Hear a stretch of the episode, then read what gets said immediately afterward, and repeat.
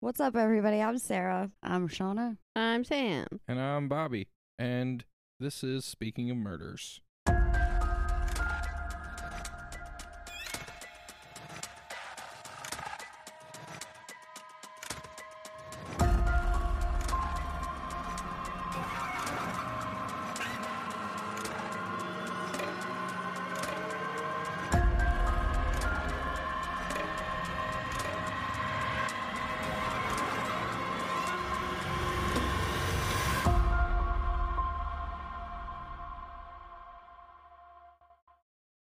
Welcome back, everybody, to another episode of Speaking of Murders. And this is actually a bonus episode that's going out to everybody where we are giving you a sneak peek of our new show that's going to be coming up in January called Unsolved Mayhem. So, whether or not there will actually be murder in this episode, I don't know.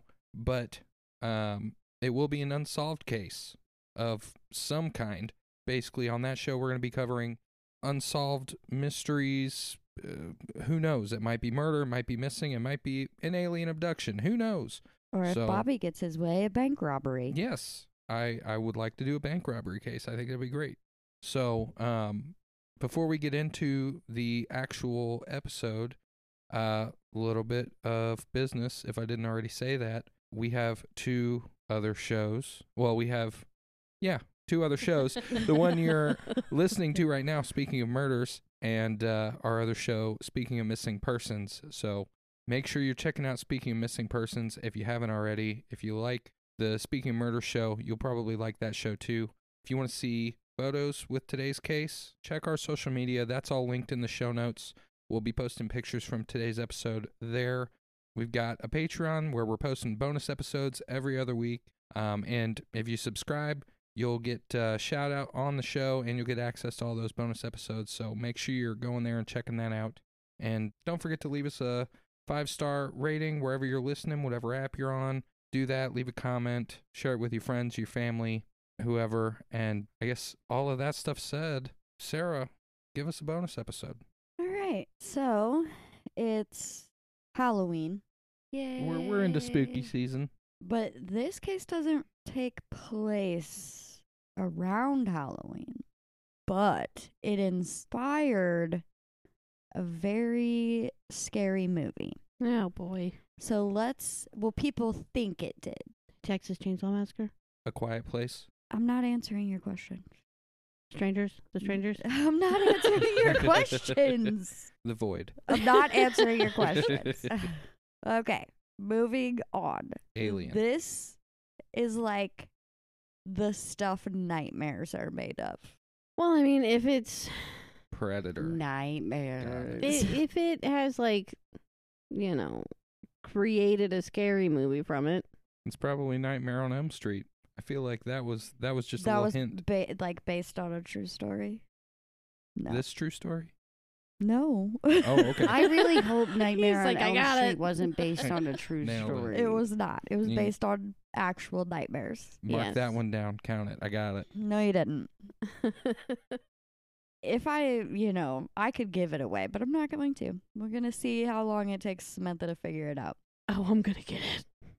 So this case takes place in Southside Chicago Mm. on April 22nd, 1987. Okay. But first we're going to go back a little bit to 1983, the year I was born. Ruthie Mae McCoy was 49.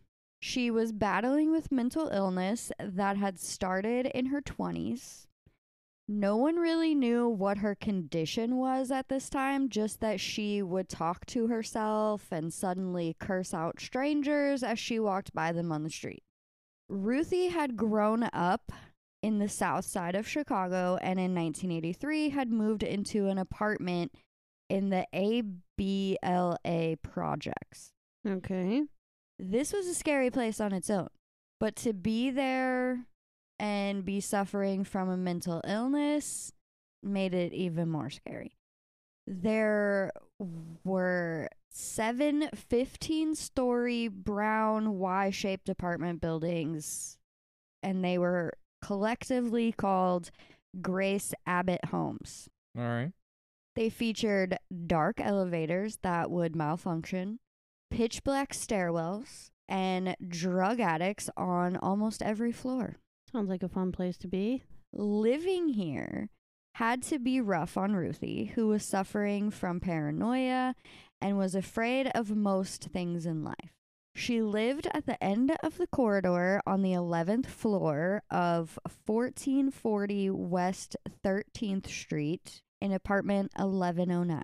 What a awful apartment, like placement for someone with paranoia. Yeah, well, I mean, it's the project. No, if I w- if I suffer from paranoia, I would want to be at the end of the hallway Well- because then I only have to worry about one direction. Yeah. Well, here here's the problem. I have paranoia, and as you were walking down it, you would definitely be thinking someone was behind you the entire time.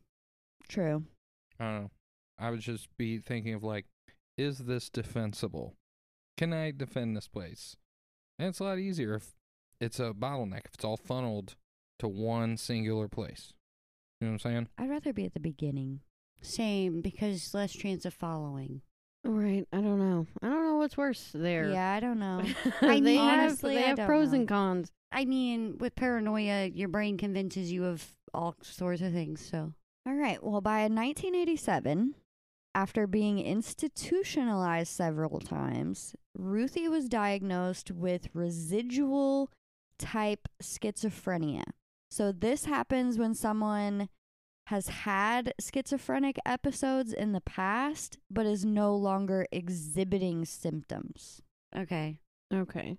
Battling her mental illness was hard and it kept her from being able to keep a job.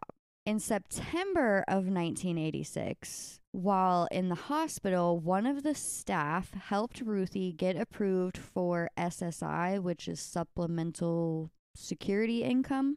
This would raise her monthly income from $154 a month to $340 a month. A Jesus. month? Yeah. How is she living on that? That's why she's living in the projects. And it's Poor also girl. the 80s. It is the 80s. When she received her first check in April of 1987, it would be for $2,000 because they paid her retroactively from when she filed. So this is like the most money she had seen. ever had at one time. She used some of that money to buy a coat, a small amount of clothes, and a few household items. The rest of the money she was going to use to move out of the projects. Good for her. That brings us back to April 22nd, 1987, when the Chicago PD received a 911 call at 8:45 p.m. that went like this. Okay? So Ruthie says, "I'm a resident at 1440 West 13th Street, apartment 1109, and some people next door are totally tearing this down, you know?" Ruthie, she is like frantically saying this to the dispatcher. The dispatcher says, What are they doing, ma'am? And Ruthie responds, I cannot be made out. Well, yeah, she's like, I can't be made out on the recording, but the dispatcher must have kind of understood what she was trying to say. Like, I don't know. It was like a weird situation. Like, she was so frantic, and the dispatcher then asks her, like, they want to break it. What are they trying to break? And Ruthie says, yeah, they throwed the cabinet down. Okay. Then the dispatcher says, from where? And Ruthie responds, I'm in the projects. I'm on the other side. You can reach, can reach my bathroom. They want to come through the bathroom. And the dispatcher says, All right, ma'am, at what address? Ruthie repeats the address and adds that the elevator was working at that time. The dispatcher like goes 1109 like questioning her and then says, "Okay, what's your name again?" She responds, tells her Ruth McCoy. The dispatcher's like, "All right, I'll send the police." The problem is is the dispatcher reported it as a disturbance with a neighbor and not a burglary. So it wasn't like taken as seriously. Like top priority. Yeah. So at 9:02 p.m., a neighbor walking through the hall heard gunshots coming from Ruthie's apartment. So she called 911 and reported it. At 9:04, they received another call from a different neighbor that heard gunshots and shouting coming from Ruthie's apartment. So two more police cars head to the scene. So at this point there are four officers that arrive at 9:10. Okay. So it doesn't take them very long to get there. no. They bang on the door, announce their presence, they call out to Ruthie, they get no answer. They asked the dispatcher to call her phone. Okay? The officer that's on the phone with the dispatcher tell like it's recorded him saying, "We believe somebody is in there holding her, holding someone captive." And they can hear the phone ringing and no one answering it. Two two of the officers that were waiting downstairs were like, "Well, we'll go to the management office and get a key." Okay. Okay. And they also are like talking to whatever neighbors are around. Like they f- figure out that the apartment next door was vacant and nobody lived across the hall, but she had neighbors, other neighbors in the hall. It was just the one across from her and the one next to her were empty Okay. some people heard the gunshots that were living around her. Some people didn't. I mean, who knows if they did or didn't, and they just didn't want to be involved. Right. Right. Other neighbors told police that an elderly woman lived there and she always answered the door. This made the officer on the phone with the dispatch question what they should do. Okay, they got there at 9:10. At 9:48, they left the building because the janitor didn't have a key to Ruthie's apartment. Seriously? Why wouldn't you just Break in the door. like go in? The Why didn't next this dispatcher just go, "Hey, I want to do a well check," so they could. The next morning, Ruthie's neighbor got really worried because Ruthie always stopped by her apartment every morning and evening. So she was like, something is wrong, and reported to the police, like, she hasn't come out of her apartment. Right. So at this point, six officers and four to five Chicago security guards, don't know why, couldn't find a reason why security guards were involved, but they showed up. The officers wanted to go in, they wanted to bust down the door. But these security guards were like, no, don't do it. You're going to get sued. Seriously? Yeah. What? They're the police department. Yeah, well, That's their job.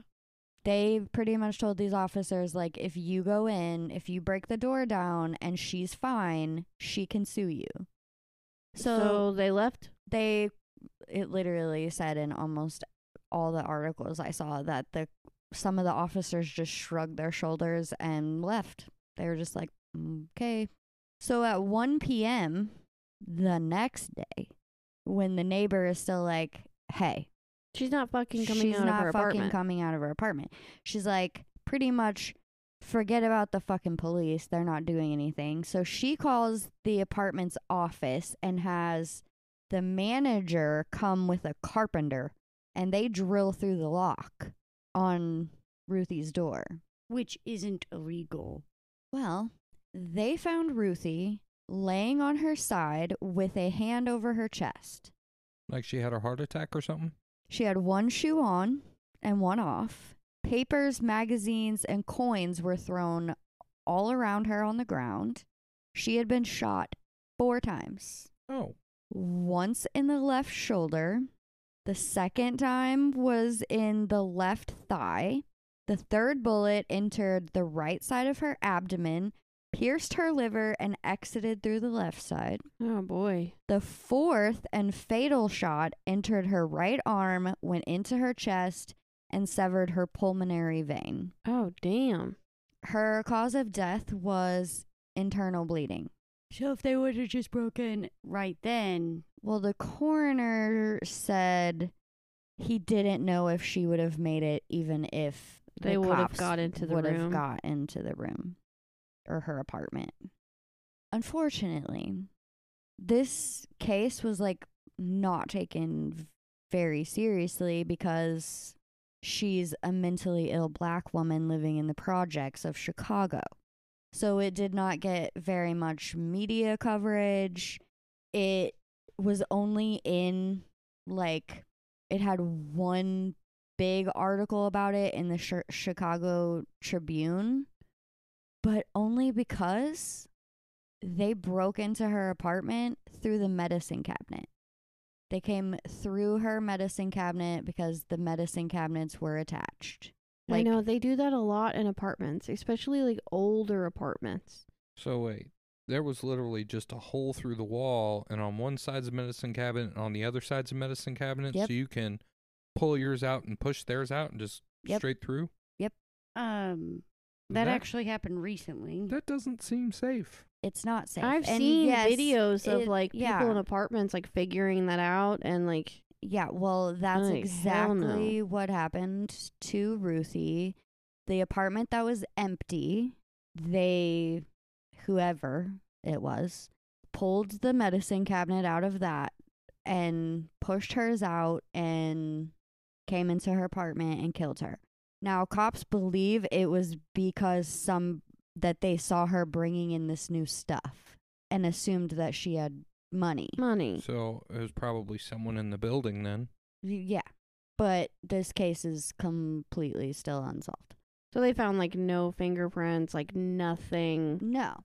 to try to and track at, somebody. f- at first, people were like, holy shit, you're breaking into apartments through the freaking bathroom mirror? That's insane. That is Yeah, I insane. would've it been- shouldn't be a Yeah. thing. I'd have been petrified after that living in that apartment building. Yeah, well, apparently that apartment building had been dealing with that happening in their apartment complex for over a year before McCoy Ruthie got murdered. Seriously? That's fucked up. But she was the first one that got murdered as far as I know. Oh, so that's when we take it somewhat kind of not really serious. Cool. They did at some point arrest two men and charge them with breaking in and burglary and murder, but they were found not guilty. There wasn't enough evidence to prove it.